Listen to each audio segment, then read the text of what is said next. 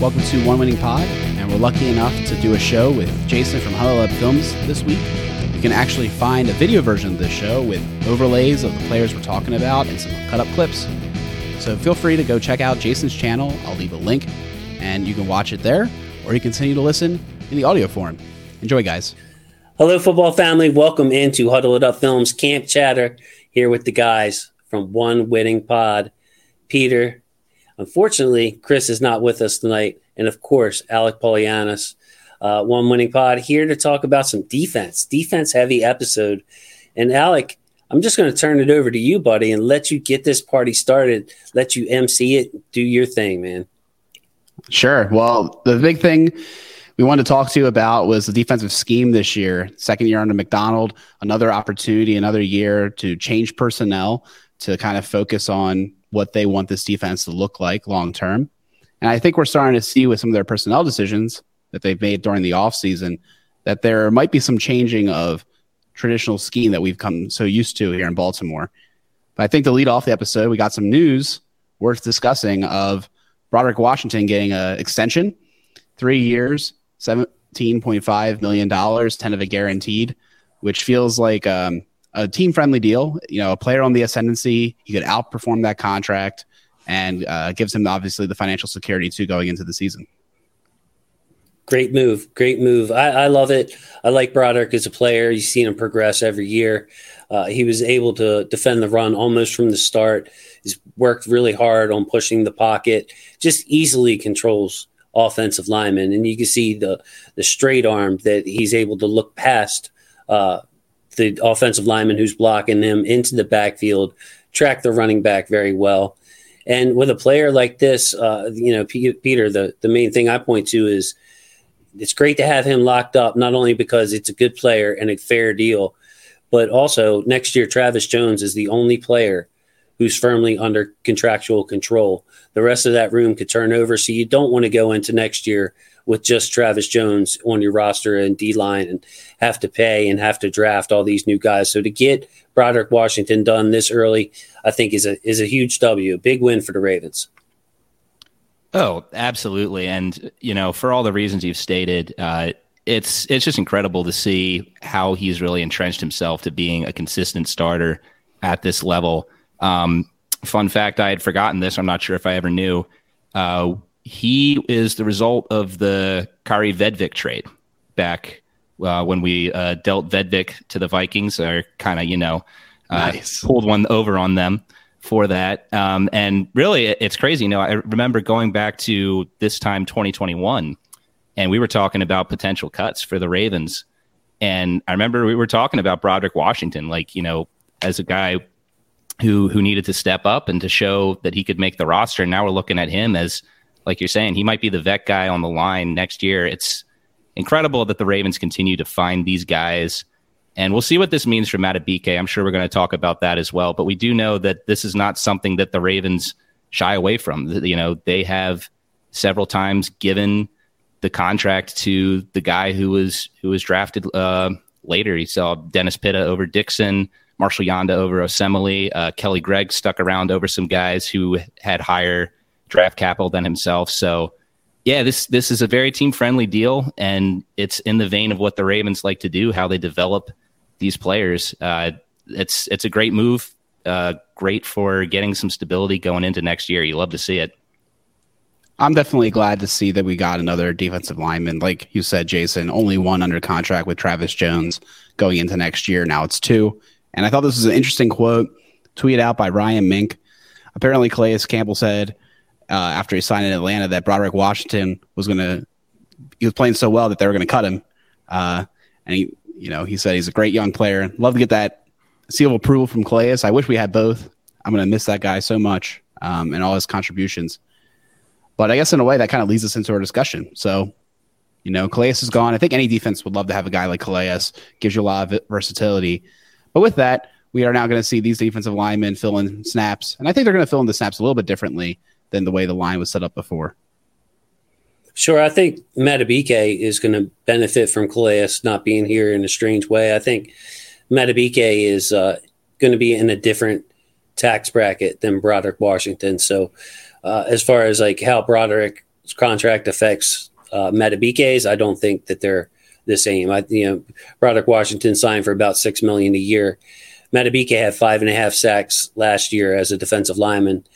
You look at the top defensive linemen, they're making between 20 and what, 28, 29, almost 30 million for a defensive tackle. So to get Broderick at six, I mean that's that's a deal. It's uh you know it's it's not a devalued position as far as the NFL is concerned. These defensive tackles get paid. If Madubuike pushes himself up into the, like the seven eight sack range uh, for a defensive tackle, you guys know that's like getting well well into the double digits, like fifteen as an edge yeah, rusher. fifteen a year. It's it, it's, it's hard to get sacks as, as, a defensive tackle.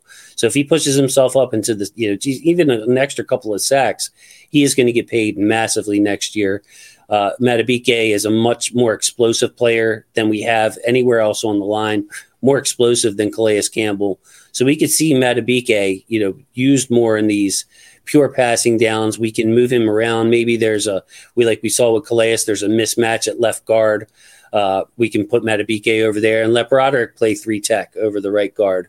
And that, in other words, just let Madubuike be the focal point of the inside rush while you have run stuffers like Travis Jones, Michael Pierce, and Broderick Washington to accompany him. So Madubuike is going to be kind of like the the lead singer of this group, Peter.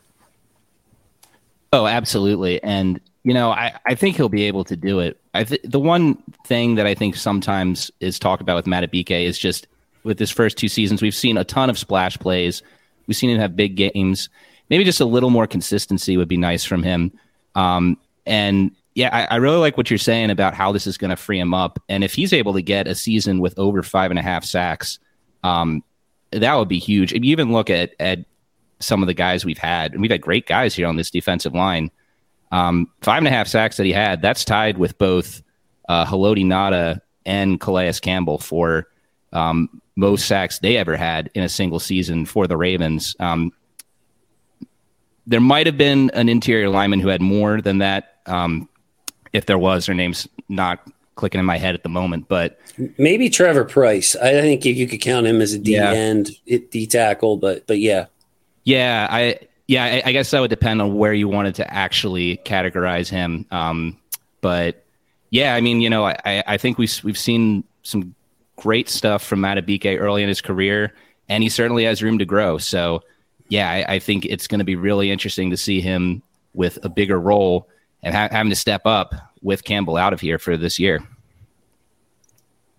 We saw the Ravens defense historically have uh, two defensive linemen on the field at a given time and also do uh, about a four man pass rush.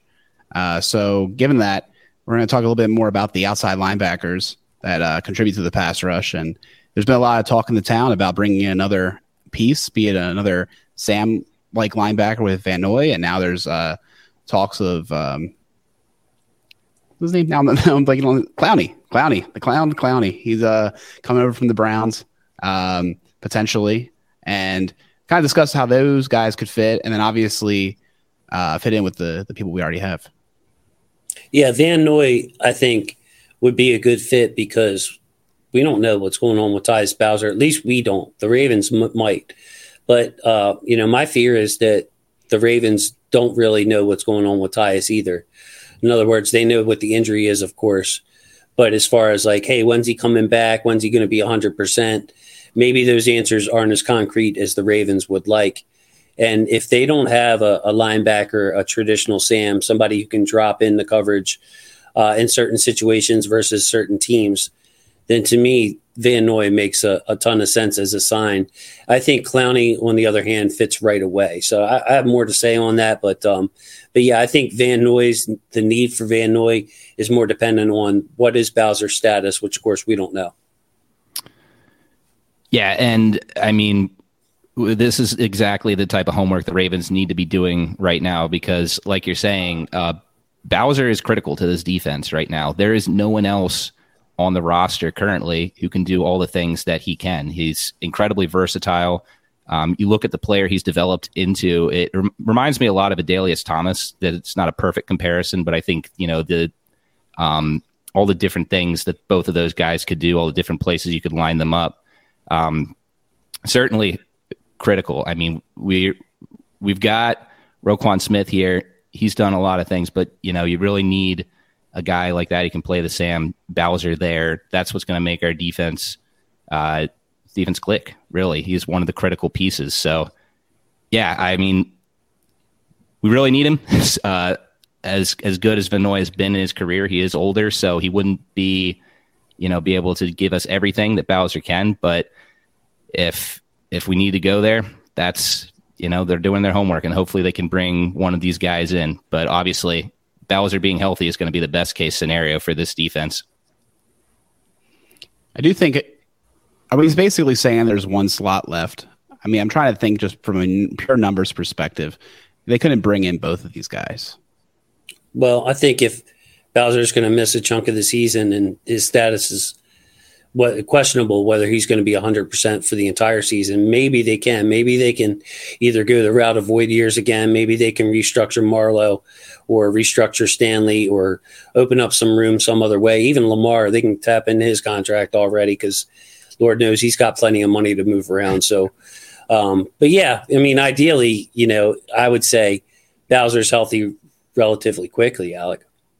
Yeah, well, we haven't done this show. I don't know if we'll do it on our show, but maybe uh, with the the Ravens way guys.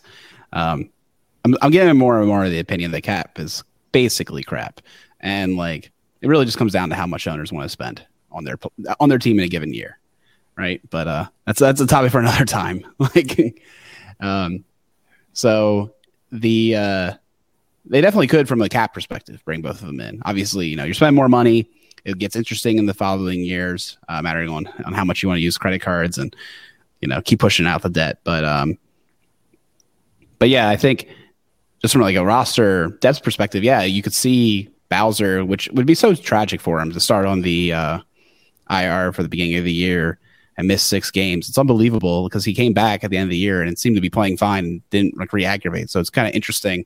Not quite sure what's going on uh, with this injury. Um, and you know, we have a couple guys like that where there's just like these like lingering issues with their injuries from over a year ago. It's it's wild. But um so yeah, hey, uh, go ahead, Peter. Yeah, so I mean what I wanted to say here is let's say I mean we don't know the state of Bowser's injury. Let's say Bowser is absolutely, you know, fine. I don't know if we can say that or not. Do we still think that this group even with a healthy Bowser, could benefit from a vet presence like they've had over the past seasons with Houston and Jason Pierre Paul and those other guys? Or do we think, you know, healthy Bowser, this group is set. We don't we don't need that. For me, I think that's for, a tough question. and it, I mean, for me, it's it's clear we're going to bring in one no matter what. That's where I think that it's it's for the Ravens. It was always going to be the edge rush spot I mean, right now we only have three on the team with not counting Bowser. You have a rookie, Tavius Robinson.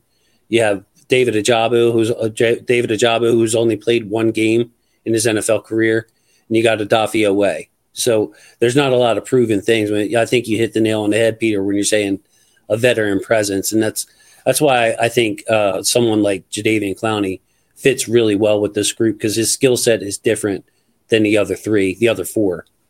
Mm-hmm. Is there? You think there's a reason we're going with him over Pierre Paul? Or at least it appears that we might be going with him over Pierre Paul. He's younger.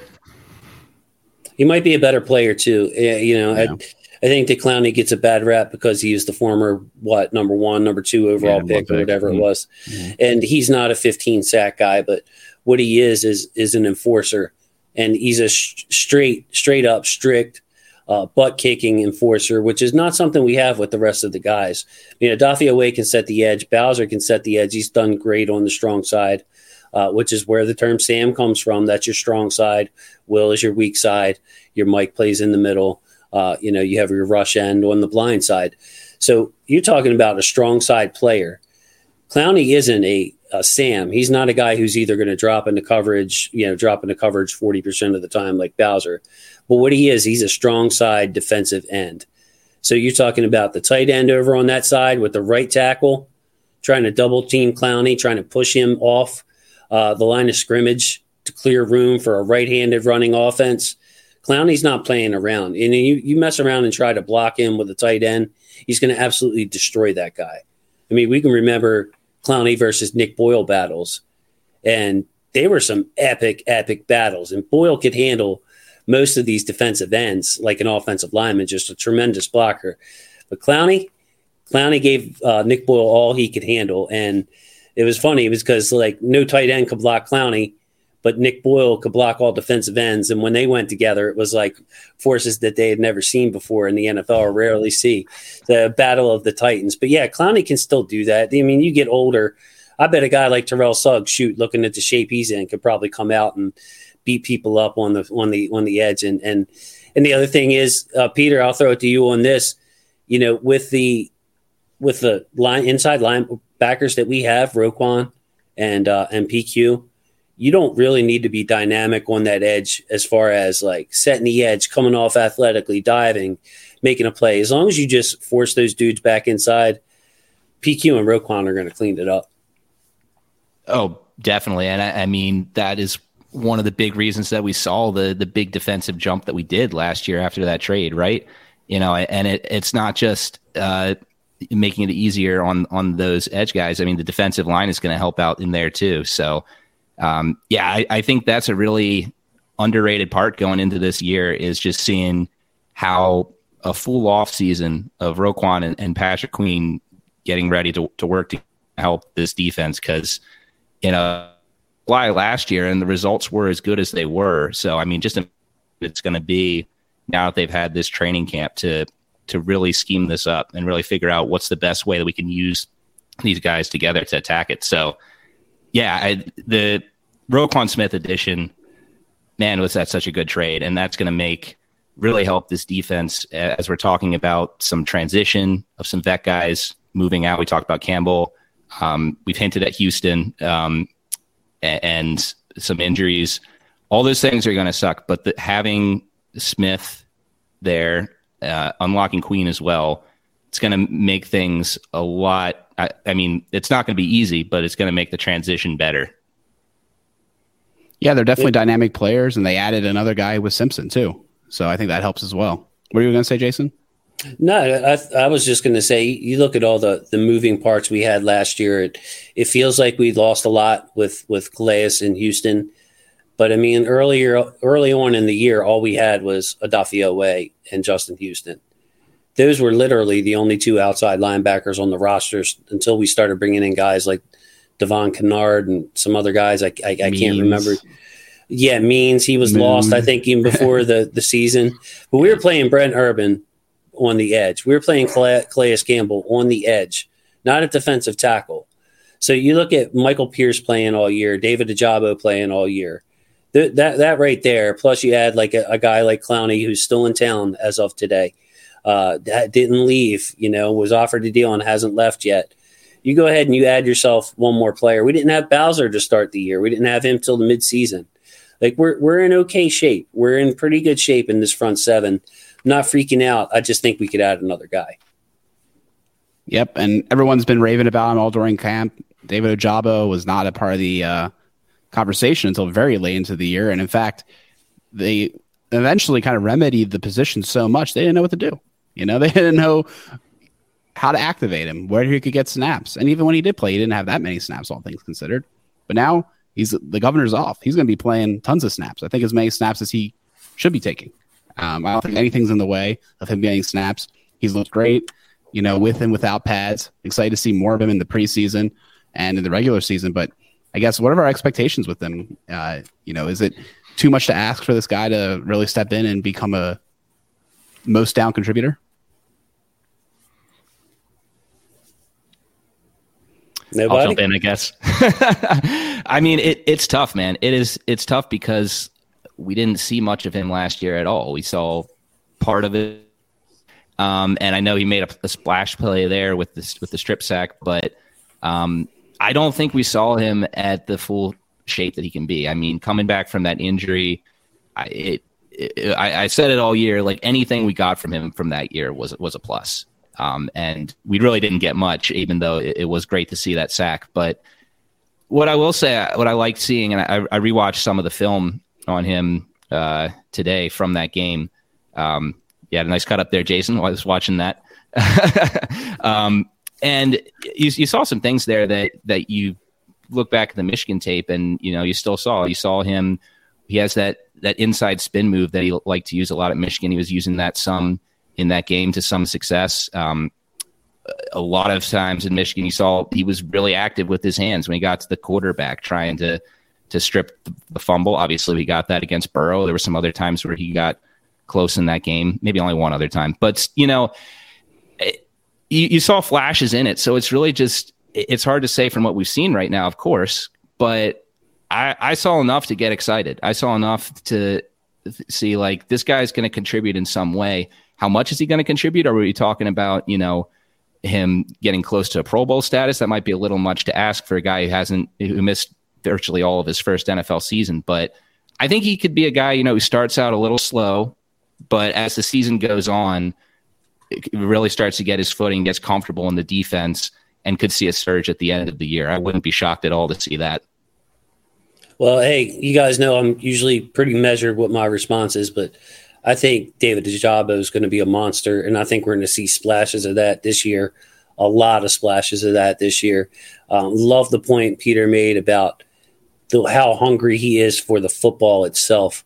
You can go watch his college tape, watch David Ojabo highlights, uh, 2021, I guess it would be, or 2022, whatever, his last year at Michigan, and count the number of times you see this man swatting at the ball or if successfully, or even when he doesn't and the quarterback does a great job of protecting it. Um, I think he's going to force fumbles. I think he's going to lead the team in sacks. Uh, I was really excited, Alec, at the stadium practice when they were running the ones versus the ones, where they had, you know, basically, of course, it's a three receiver set for the Ravens. Mm-hmm. And how do the Ravens counter a three receiver set and 11 personnel?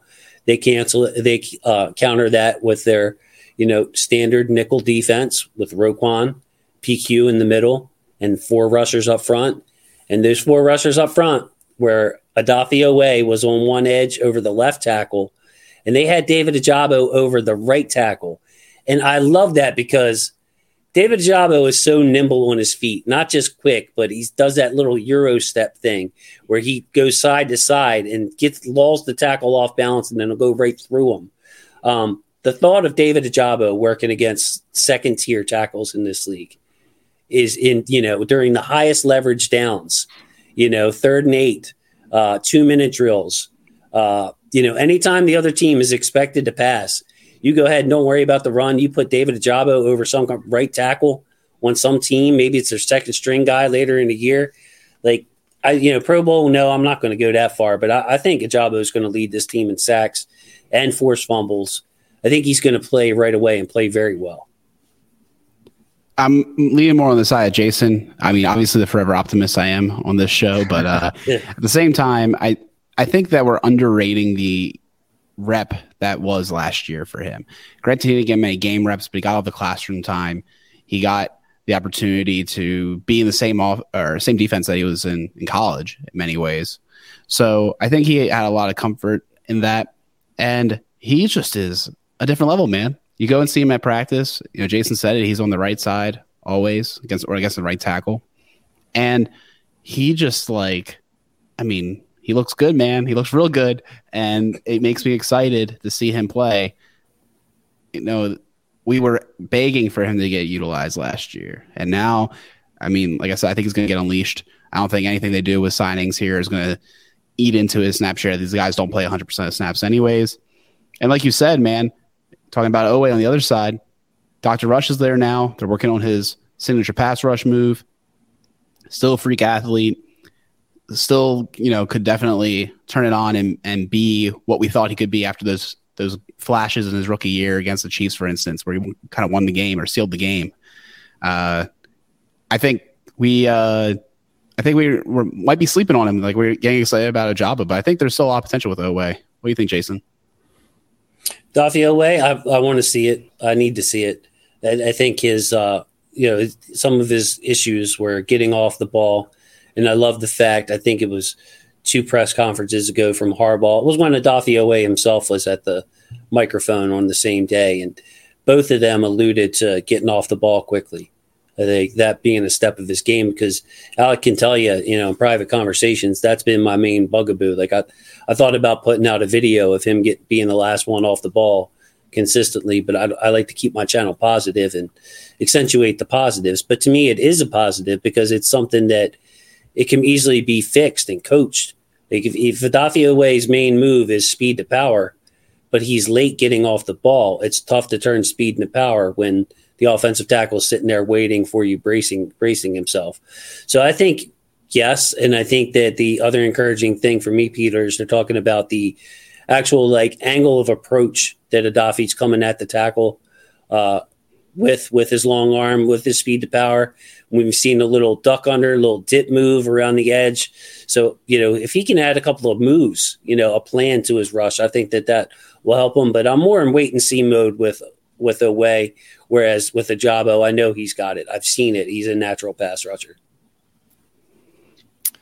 Yeah, for sure. I, I definitely hear a lot of what you're saying. I know a, a, lot of fans have a lot of mixed opinions on on Oweh. You you talk to anyone, you poll the the fan base, you're going to get a wide range of opinions on him right now. But you know what I what I really like to to hear what you're saying is um, he's getting coached up about you know can he learn these moves. We we saw a lot of that. I feel like in the preseason. I feel like he had a really strong preseason last year and then just didn't build on it as much as we would have hoped um, once the season came. But he's a guy though that if he's able to um, improve on these things that you're talking about, these football things, getting off the line, like you're saying, getting some more variation in his pass moves, uh, he's going to be a freak because athletically, he's one of the best athletes on this on this team. Don't just forget not just the defense on this team. The guy is, so athletic. He's so fast if he if he's get, learns gets gets coached up, he's going to be a, a, huge force on on this defense. So we've seen this many many times with guys that the Ravens have drafted as edge rushers, whether it's Za'Darius Smith, whether it's um, Paul Kruger, whether it's you know um, uh, not Judon. Judon came out pretty well, but there's other examples. Some of them are escaping my mind right now. But you know, it, we've seen these guys come on in like year three or year four. Even Bowser. Bowser was a slow starter. He didn't show terribly mm-hmm. much his first two years in the league. Um, you know, so I I definitely think it's not time to give up on a job um, on Oweh. I do think that um, we really want to see another strong preseason from him this year, and then carry more of that uh, into uh, the regular season when the games count. So a lot of potential. We'll just have to see what happens. There's been some positive buzz about Tavius Robinson, the third round or fourth round pick rather of the Ravens this year. Um, kind of curious what you guys think. You might have expectations and maybe where we'll see him play. Do you think he'll take any of those Calais snaps? I think he could. I think uh, you know Tavius I think you want five outside linebackers, and then on game day you're going to activate activate four of them. Um, if Bowser's healthy and we add Clowney or Van Noy or somebody like that, Tavius is going to be a spot starter. Uh, that kind of not spot starter, but may only be activated for eight games or so. Uh, if Bowser's hurt, we're going to rely on Tavius more. And his role to me, you know, he was drafted mainly as a, a an upside pick, uh, uh, somebody that can pass, uh, rush the passer. You know, only two years out of Canada, comes to the SEC, has a good season. But you know, to me, Peter, when I look look at him, my my opinion differs a little bit uh, from most scouts and analysts I talk to in the Ravens community. What they'll point to is, look, this guy is raw. You know, his technique's bad. You look, he's a hustler. Basically, what what they'll say is they'll you'll get out of Tavius what you've gotten out of Oweh these last couple of years. Like hustling, you know, technique, no, um, moves, no, but a hard charger player who will, you know, hustle and has got some athletic upside. What I see is a guy I think that his run defense will come along faster than other people expect because run defense is about two things. Number one, and really actually number one and number one A is effort. You've got to want to. You've got to want to sell out and and and uh, and stress your body and put sacrifice your body. And then number two is just technique. And I think that's what what he really lacked uh, in college at Mississippi was he's a tall guy. Tavius, I want to say six six, uh, six mm-hmm. seven, something like that. So he would get tall, he would get uprooted and easily moved in the SEC, which is the best conference in football. I think with better coaching, I mean, like I said, he was in some college I don't even I can't even pronounce the name or recall the name two years ago. Now he's getting NFL coaching. I think he's got the one two, and I think he knows that if he wants to get on this field, the best way he can is to be able to defend the run because he's not hopping over Odafe Oweh or David Ajabo on the rush specialist uh, depth chart at any time. You know, he's not going to be a designated rusher. Oh, do we want a Jabo in there? No, we'll go with Tate Davius. Get in there. We like you better. No, like he's going to have to play the run. So uh, if there's an opportunity for for him this year when injuries pop up or if Bowser's not ready, um, but he might have to bide his time too. I know that's kind of a long answer, but uh, I had a lot to say there. My, my apologies. it's all good. no, I think I think that was a great answer and it really delved into um, just you know he like you're saying he's a guy physically large. Um, he's got tools that could translate but like you're saying he's a project. Um, he is actually one of the guys i'm most interested to see coming up in preseason because i just have so many questions about him and what he can do at this state. And i think you, you basically you know i'm not going to say that everything you said was what i was thinking going into this but um, I, like the big words you said there that I, I know a lot of people said when he was drafted, a lot of people said since is is that he's raw, like you said. But again, we've seen the Ravens uh, transform these type of players before. Sometimes it works, a lot of times it doesn't. But you know, when they do hit, it's usually pretty good. So I'm really don't have too much to say on him except that I do find him as a very intriguing prospect for us. Very interested to see what he does this preseason. Um, eh, you know, he, he's I, I agree what you're saying. The path to him for snaps on this team is going to be run defense, getting in there for a few snaps in games. Um, and I don't expect us to see much from him. It's just the fact that he was a low round draft pick um, and has a lot of work to do. So that that doesn't really give his odds for having a big impact this year to be that much. But you know, if he has a good camp and and is able to uh, continue to learn this year, really soak stuff in, really hone in on his technique. He's a guy we could hear more from in years two and three. Because, like we were saying back at the top with Broderick Washington, there's not many guys under contract on the defensive line. So, there's, if the coaches can show him, hey, look, there's an opportunity for you to stick around here. This is what you got to do to do that. You know, maybe down the road he is a guy who's who's in there and and is you know out there. So definitely an interesting prospect. We'll have to see what he does this preseason. Yeah, important preseason, Alec. Important preseason. We're recording this on a Wednesday, right before the Saturday preseason game at home against the Eagles. I can tell you guys, I'm a little disappointed that the Eagles game is the first one on the docket. You know, I think we have a 23 game straight winning streak. I think they they're you know obviously the the Super Bowl losers. Like we, they're going to have a good team, uh, top to bottom, that we have to go and defeat to keep this streak alive. Uh, but I believe that we can do it, and I'm excited to see us play them, and obviously see some of these young guys we've already talked about play. Another guy we haven't talked about yet. Curious to hear your thoughts on how he might fit in and what you would hope to see this preseason.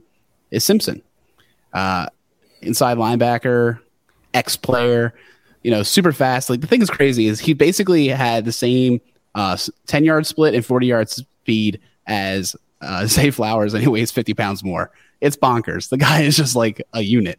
And I'm just so curious to see how he gets deployed on the defensive side of the ball. Well, yeah, and he said it. He was asked, and he said it, and I was so happy. It's the the only time he's spoken with the media uh, this training camp. It was before he got injured, but they had him up there and asked him that question flat out, and I'm like, well, he's not really going to answer this, but it was worth a shot. And damn if he didn't basically say, I'm going to be out there on third down to cause havoc. That's going to be my job. So I, am going to, I'm going to take the man for his word. They're probably going to, I could see a couple of different roles. Like if they, if they want to have a defense uh, and overload him as, a, you know, play like a, uh, a nickel defense with him in the slot, I could see it. So where okay, he is he going to cover uh, you know Chris Godwin one on one or Diontae Johnson one on one? No, but he could drop into the short zone or he could blitz off the nickel, kind of like what you saw with Kyle Hamilton last year. Or maybe they play him in like uh, Bowser's role if Bowser was here and play a little bit of 3 4 and have him on the strong side to either drop into coverage or rush because he can do both really well. Uh, Peter, you know, I think he has a lot of developing to do as an inside linebacker. But as some as as an absolute missile, a unit like Alec said, uh, seek and destroy, he can do that. I mean, that's why I had a second round grade on him, Peter. You just don't have athletes like that, and uh, he's just not quite there yet as far as like his field vision and the game slowing down. I think it's going to take him a full year before that happens, much like we saw with Queen. But if you just tell him go sick the quarterback, my goodness, I think he could do it. Oh, definitely. And I, I think that he definitely has tools that can be utilized this year. Now, again, is it are those tools going to be at inside linebacker, like you're saying? Maybe, maybe not. But yeah, with that speed and I, another thing, you know, just taking a step back from his skill set, like I imagine he's a guy that during the pre-draft process, the Ravens just loved in the interview because he just comes off just as a Raven. He, he knows the history of this organization. Seems like a very disciplined guy. Um, there's going to be, uh, unlike you know Robinson we were talking about earlier, this guy's going to get on the field this year. The question is just where and how much. There's going to be spots for him to make plays. There's going to be spots for him to be moved around in this defense. Uh, try different things with him. The, the versatility here is is something that you know I I think we can think about what it, it's going to be. It's going to be really interesting to see. He's definitely a strong piece here that that can then add some help here, help out uh, with you know the rush, like you're saying. He can drop into pass coverage. So yeah, I exci- another guy I'm excited to see during preseason. I think he's going to make some plays. I think he's going to have a, a strong preseason against these second unit uh, types. He's just going to be ready to to wreak havoc there. And Alec, before you go, it's a mm-hmm. shame that he's hurt right now. Yeah. Like, dude, he could be playing preseason and he could be playing a lot. Like he could be playing, say, okay, you know, when our first team out there or our second team, we're not going to play our first team, but when the other team's best guys are out there, maybe we see him in the role that we're going to see him in this season, what mm-hmm. me and Peter just talked about. But in those third and fourth quarters, maybe you want to play him a little bit as an inside linebacker to get him a feel for like what it would be like next year when PQ is probably going to be gone. Like there's yeah. so much opportunity for Trenton Simpson, and he can't get on the field right now. I know. I was looking into it, uh, and it seems like he has a soft tissue injury, and he could miss some time. Uh, so it's kind of unclear what that really means. Some tweets have said it's minor. Some tweets have made it sound like you know more ambiguous. So I really hope to see him again. He looked good the first preseason or the first practice I was there. Saw him kind of running around, but I, I you know he wasn't there when I was there um, last week or I guess earlier this week. So um, yeah, hopefully hopefully he's able to play in the next preseason game. It's a little bit farther out. It's like uh, I think it's on the Monday, so it's like nine days later. So maybe he'll be able to get enough reps in, feel good enough, and and play in that one. But yeah, like like you said, this is so huge for him to get these reps because he's not going to get them during the season unless an injury happens. Um, and you know, if an injury happened, we'd love to have had some reps in the preseason, right? Right. So yeah, kind of painful. We'll see what happens there. Kind of correspondent. We- Camp correspondent Alec Polianis, by the way. Oh yeah, right. Yeah. you know, yeah. It's funny. The the so the first time we were there, it was on field like one and two, uh, and that's like the two fields that are next to each other, running the same direction. Um, and they had like all the press people like they were in front of the bleachers and like this little corded off area, you know. So you had to like kind of sneak up to them and say hi, right? Whereas uh, this time they were on field two and three, so they were on that uh, like field that kind of like goes along the side of the other two fields that are, are in parallel, and they were just like man of the people. You know, there was this huge like grass lawn, uh, and then like just one big horde, and they were just like sitting there or standing there where everyone else was like sitting. You're supposed to sit on the lawn except for them, but they they were off to the side where like there was no one in the bleachers, so it was fine. But yeah, you could just go up and talk to them. You know, like you, you, just... you, should have totally went up to Jeff's Zrebiec and been like, "Bro, give me your pass. They know you're here." or like, or, or it would have been even better with Cordell Woodland. Get Cordell Woodland's pass. You know, I was super close to saying hi to Cordell. Uh, I've I've met him before, and um, and I just he was in the middle of a conversation. I wouldn't break it up. You know what I mean? So that was just kind of the the L there. I should have said hi. I did say hi to Ryan Mink and um and Kyle yeah. Barber though. I like See, those Mink guys. Doesn't need, Mink doesn't need a press pass. Grab Mink. he works there. Just tuck, tuck, it in. You know what I mean? Be like, oh, I got press pass. Oh, you want me to untuck it? Yeah, that's me. And Mink doesn't need one. See, you gotta you gotta get a little more sneaky, man. Risk the uh, lifetime ban to get the uh, access. Uh, don't There's do no that. different access, bro. They're right there. the only difference is that they can actually like I don't know, take better notes. Okay, okay. yeah, they're not like chastised by the phone phone police as much. Um, Blend in, Alec. Blend in. That's right. But anyways, I think the last thing I wanted to talk about, you know, as this defense is kind of transitioning, you know, we're playing more and more zone defense. And I think it's changing the corners that we're targeting. You saw him get Kyu Blu Kelly, a guy that we think could maybe thrive in a, in a more zone centric scheme, or at least like he wouldn't do as well in man, uh, given the way he's set up right now. So, do we think this is a long term change? Uh, and is it maybe because it's they're easier to find? You know, like a, a zone based corner is easier to find, and also more common. What you it's easier to scout because that's what they run in in uh, college more often. It is. They, you know, I think it's a combination of a lot of different things.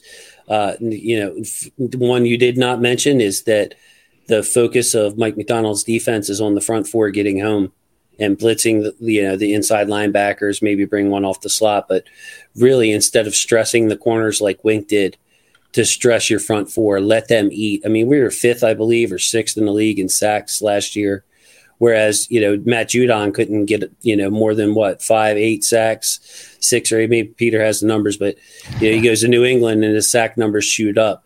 And I think that, you know, with Mike Macdonald, uh, a great point with they're hard. It's hard to find number one corners that can stick in man. Um, I mean, you're going to have to spend, you're talking about quite an athlete that can do that, quite a skill set. You're either going to have to spend Boku bucks or you're going to have to draft them in the first round, not the second. If, it's the second round, there's some kind of other issue with them, like it, like Andrew Booth say, or you know something like that. But it's very hard to find those players. So, um, yeah, I mean, I think that that's part of the reason Marcus Peters wasn't brought back. Is you know, if you look at that Jacksonville game, that's what I would would stress to you guys uh, if you want to cherry pick and even just watch the highlights of the game. The touchdowns that the Jaguars scored down the right sideline, which was mm-hmm. Marcus Peters, the left side of the defense, was Marcus Peters basically passing off the deep guy to Chuck Clark, I believe was mostly the guy that day with Geno playing free safety. But, um, you know, that's Marcus is extremely aggressive and he wants to pass it off quick and he wants to come on his that's not his game. Mark marcus is a man-to-man corner.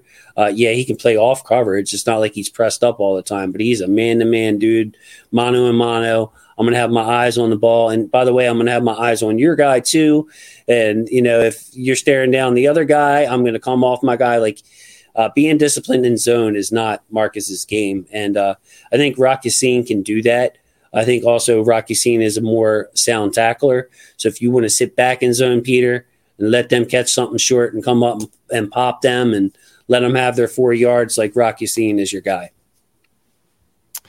Yeah. So uh, to circle back with with Judon just quickly, um, averaged uh, just under seven sacks a game in five years in Baltimore. Went to New England, uh, averaging 14 over his first two years. So um, not sure if we can attribute all of that to the change in scheme, but that's certainly um, a number you can't ignore. But yeah, Thanks, I, I, absolutely, absolutely, yeah. But um, yeah, I mean, you know, I, I, don't know if if I have an answer for is is this the the direction the league is going for what we're doing, but at least I can say, you know, I think for a lot of the reasons Jason said, as as good as Wink scheme was, and as much uh, of positives that did bring. There were definitely some negatives, and I think this shift to Macdonald's scheme that's more zone based is at least a breath of fresh air. Trying out something different, see if you know we can get some better results with that. Like Jason pointed out, sacks increased last year. That was huge. Um, I know that injuries had a good deal to do with it, but you look at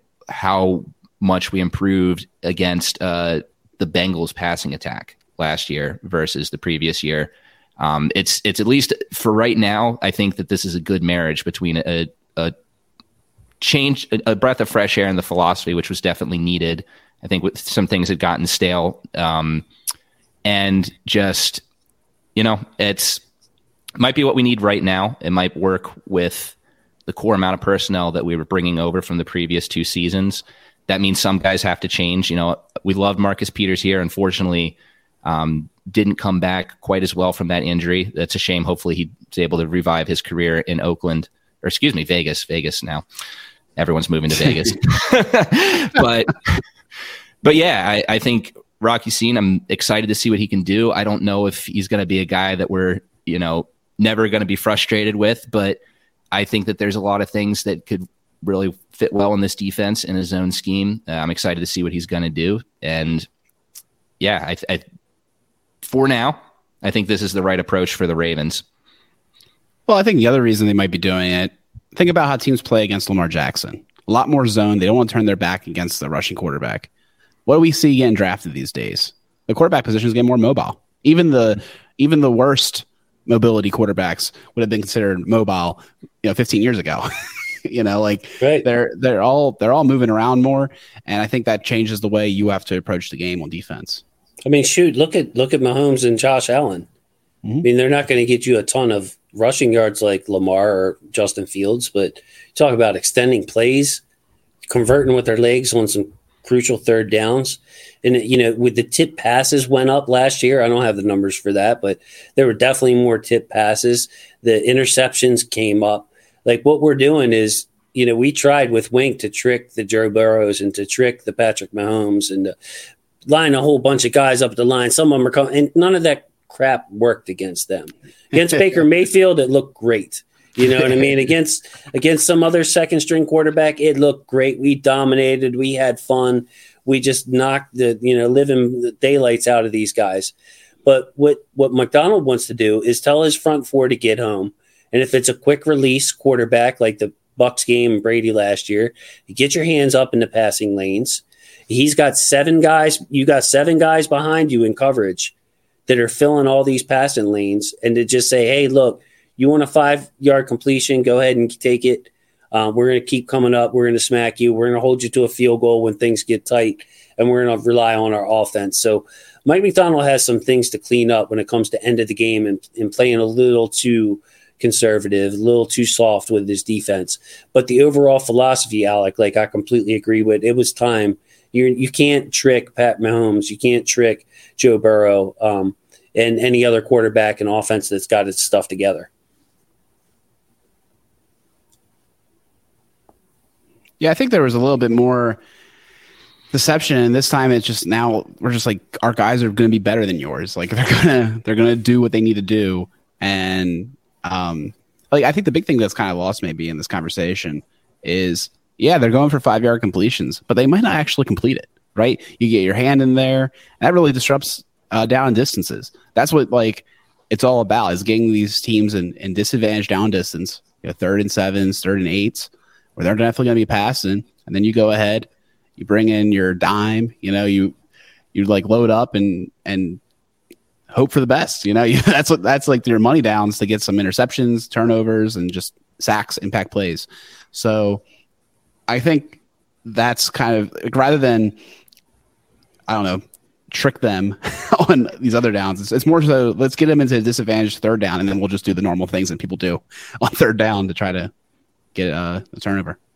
Right, and I think that that's why there's less emphasis on the Sam linebacker and, and Mike Macdonald's scheme. I think this is a good transition to mm-hmm. to to bring this up because no longer are we going to crowd the line of scrimmage with outside linebackers galore and you know have people screaming back out or have you know defensive linemen like Calais dropping into coverage sometimes and uh, Bowser dropping into coverage 40%. I mean, we're pretty much going to be playing against three wide receivers.